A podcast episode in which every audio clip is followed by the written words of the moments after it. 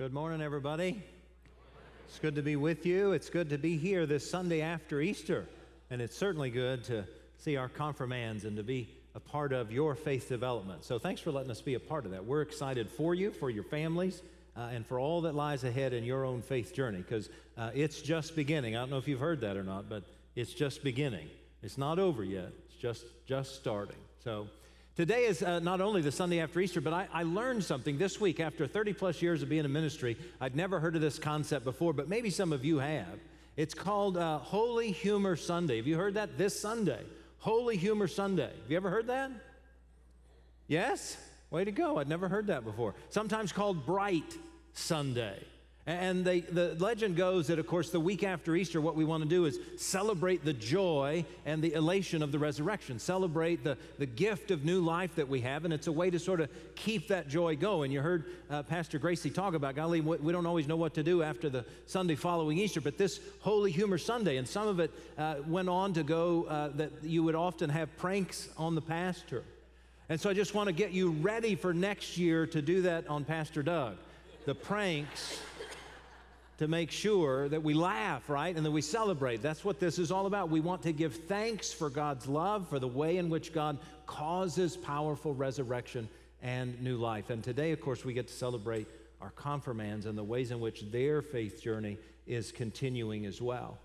But often we have asked on this Sunday, well, what's next? What do we do now? And I assure you that the early disciples asked the same thing what's next? I mean, Jesus has died and the, the tomb is empty, and now we have resurrection. What, what follows this? What's next? And Matthew's gospel tells us that the disciples went on to Galilee. That's where Jesus told them to go. So they went on to Galilee and they found him there. Mark's gospel tells us nothing. Mark's gospel ends with the empty tomb, and that's sufficient, right? There's a, there's a resurrection, there's an empty tomb, so we don't need any more.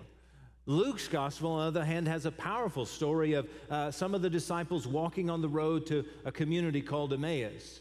And on that journey, they encounter Jesus and they have a conversation with him, and, but they don't recognize him. And then they keep going. They invite this man that they, do, they don't uh, recognize to dinner. And when they sit down at the table and they break bread, they recognize Jesus in the breaking of the bread. And it's a powerful image of how we recognize Jesus in the breaking of the bread. And John's gospel has perhaps the most uh, profound example. Er, late that same day, the disciples are locked behind closed doors. They're scared to death. They don't know what's going to happen to Jesus. They don't know what's going to happen to them. They're afraid the same thing will happen to them that happened to Jesus, so they lock the doors. And Jesus shows up. If you read uh, John chapter 20 at the end, you know that Jesus shows up, walks right through the locked doors, and encounters them. But don't you know they all wanted to ask the question what next? What do we do? Well, Matthew's gospel gives us a powerful image of what it is we are to do and how it is we are to live into our faith following the resurrection and claiming us. If you'll follow along with me in Matthew's gospel, we see it uh, in the uh, very end of the gospel in the 28th chapter. Jesus is claiming for us what it means to follow him, and, and he gives us a powerful image. He says this at the very beginning in verse 16. Now the 11 disciples went to Galilee to the mountain to which Jesus had directed them. When they saw him, they worshiped him, but some doubted. They weren't all positive, they weren't all uh, following along. And Jesus came and said to them, All authority in heaven and on earth has been given to me. Go, therefore, and make disciples of all nations, baptizing them in the name of the Father and the Son and the Holy Spirit, and teaching them to obey everything that I have commanded you. And remember, I am with you always, even to the end of the age. Friends, this is the word of God for the people of God. Thanks be to God. It's a great story because it helps us know what it is we're supposed to do, right? What is the next step? What's next for us?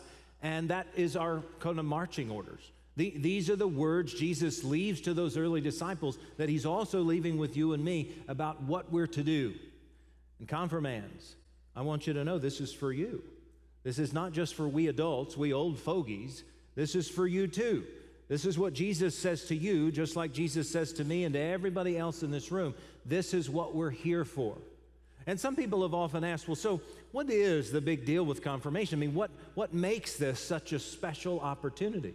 I just want to give us some, some, some basic concepts of that because confirmation is unique, not just to Methodism, but to a few denominations within Christianity, and it has a great and uh, wonderful purpose.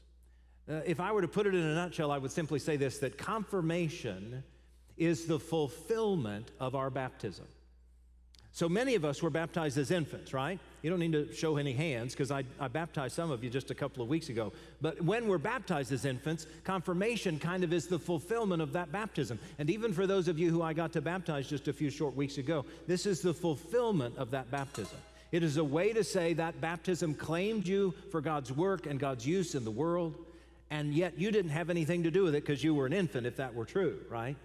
And now we say in confirmation, this brings you full circle. Now you get to fulfill that baptism and you get to say, I am a follower of Jesus, and I want that to be true. In fact, if indeed we're to fulfill that baptism, we need to recognize what baptism does. Baptism is a fascinating concept, and what we believe in the United Methodist tradition is this baptism is, an initiation into the body of Christ. That is to say, now through this rite, through this sacrament, you are being initiated into the household of God, into the family of faith. And, the baptism, whether you were baptized as an infant and just sprinkled, or whether you got fully immersed a couple of weeks ago, that is an initiation for you to say, okay, I'm all in and I'm all apart, and I want to claim that stake. But baptism is also another component. It, it not only initiates us, but baptism also is an incorporation into God's mighty acts of salvation. So, all that God has been doing in all of creation, and all that God has been doing across the globe, and all that God has done in each individual life, baptism now is not only initiating you into the body of Christ, but it's incorporating you into God's mighty acts of salvation. Did you know that? We claim that in your baptism. We made that statement. And now we just want to remind ourselves that that's why we're here, that we're incorporating you into God's greater purposes. And so ultimately, confirmation is an affirmation of your faith. It's a way for you to now say to the world, hey, I'm a follower of Jesus. I believe in who he is. I believe in what he's done. I want to claim him as my Lord and Savior, and I'm going to walk in lockstep with him the rest of my days. Are you, are you ready for that, guys? Way to go. Are you ready for that, girls? Yeah. Excuse me? Yeah. This is why we're here, right? And so Jesus has given us some very straightforward um, sort of instructions about what it is we're supposed to do. Now that he's been raised and now that the tomb is empty, what do we need to go to do? What's next? And he gives us three simple guidelines. Because if you are like me, I tend to complicate it. But Jesus wants to make it as simple and as straightforward as possible. And so his first words of instruction are simply go, right? Go. Don't just hang out. Don't just sit and think. Don't just wonder aloud, even how wonderful it is that Jesus suffered and died for me and was raised from the dead. Don't just do that, but rather go and share this good news. Go and tell somebody about it. Go and make a difference in the world, right? He says, Go therefore. And everywhere in Scripture, particularly in the New Testament, whether it's Jesus or the Apostle Paul when he's writing to churches, every time they say therefore, pay attention. Go therefore and make disciples, right? What he's telling us is, is that we need to go and make a difference in the world. Some of us feel like, golly, we got to go halfway across the globe. We got to become a missionary. That is perfectly fine. And God bless everybody who does that, and I'm grateful for all who do that. But it really just means go across the room and tell somebody. Go across the street and love your neighbor. Go across town and help somebody out. Go, see? For many of us, we just kind of think, well, maybe that's somebody else's job, or maybe somebody else will take care of that. Maybe, maybe somebody else can help make that real, and I don't need to worry about it. But that's not what Jesus says. Jesus says, go. It's not a wish, it's not a desire, it's not a thought, it's not a, a hope, it's a command. Go. Go and do this. And here's a part of the good news Jesus tells us he's going to be with us. And in fact, in the book of Acts, which is the first book past the Gospels, Jesus is still with us and he's talking to the disciples. And in the very first chapter of Acts, chapter 1, he says, Now, when the Holy Spirit comes upon you, notice it doesn't say if, This is when. When the Holy Spirit comes upon you, you will receive power to become my witnesses. In Jerusalem, our hometown, in Judea, maybe the region or the state in which we live, in Samaria, those people and places we don't really want to go, those kind of folks we don't really like, and to all the ends of the earth. We can go anywhere, whether halfway across the globe or halfway across the room. Jesus is inviting us simply to go take the initiative to help somebody know about the good news that He loves them and you love them. And God wants them to know that, right? Let's go. Second thing Jesus says is very straightforward as well make, right? Go make disciples. And for many of us, we get uh, all kind of flustered about that because we're not 100% sure what make means right? What, how does that work? How do I make something? How do I make somebody? How do I get them there, right? And then the other is disciple. We often wonder, well, what is a disciple? Who, who is a disciple? And, and the, the word is quite straightforward. It just means a follower or a learner of Jesus. And so the very first thing we need to recognize, confirmands and all of us in the room, is that in order to be a disciple maker, we got to be a disciple ourselves a follower, a learner of Jesus. It's why you went through confirmation. It's why you learned the things that you learned and discussed the things that you discussed and experienced the things that you experienced because you are learning what it means to follow Jesus and how it has impact on our lives and how it changes sometimes what we do and say and how we interface with other people. That's a disciple. And in order for us to make a disciple, we got to be one. And I maintain we have to become and that we are becoming a disciple. In other words, it's ongoing. It's, it's not a once and done. It's not a I make the decision and I'm finished, or I learn the scriptures and I'm, I don't need to read them anymore, or any of that. It means I'm becoming. And I know for some of us, we kind of we kind of feel like maybe I've already gotten there, maybe I've already read that, maybe I've already done that, maybe I don't need to know anymore. Confirmands, I just want you to think about it this way. You guys, uh, you don't need sippy cups anymore, do you? Thank you. I'm, I'm grateful. You don't need training wheels on your bike anymore, right? And, and certainly, uh, nobody's wearing diapers, right? I mean, nobody, right? I mean, I hope not, right? So, so you've passed that part, right? Right? You've moved on from that. You've, you've come quite a ways from there, right? I've got a couple of other questions. Have you, um, you got your driver's license yet? No? Is that, is that a couple of years away? Yeah. Can, can you vote yet? Can, can you go to the polls and, and vote? Maybe, I don't know. Do you want to do that? I don't know, right? You can't do all of those things, right? You can't go to rated R movies, right? You're not going to rated R movies, right?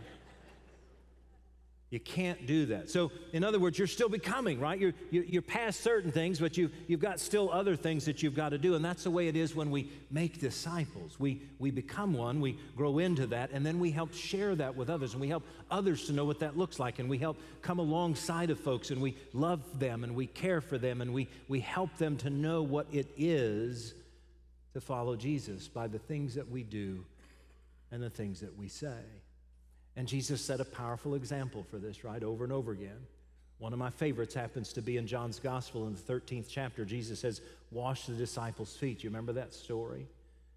They had gathered for the Last Supper, for the last meal, but Jesus washed their feet.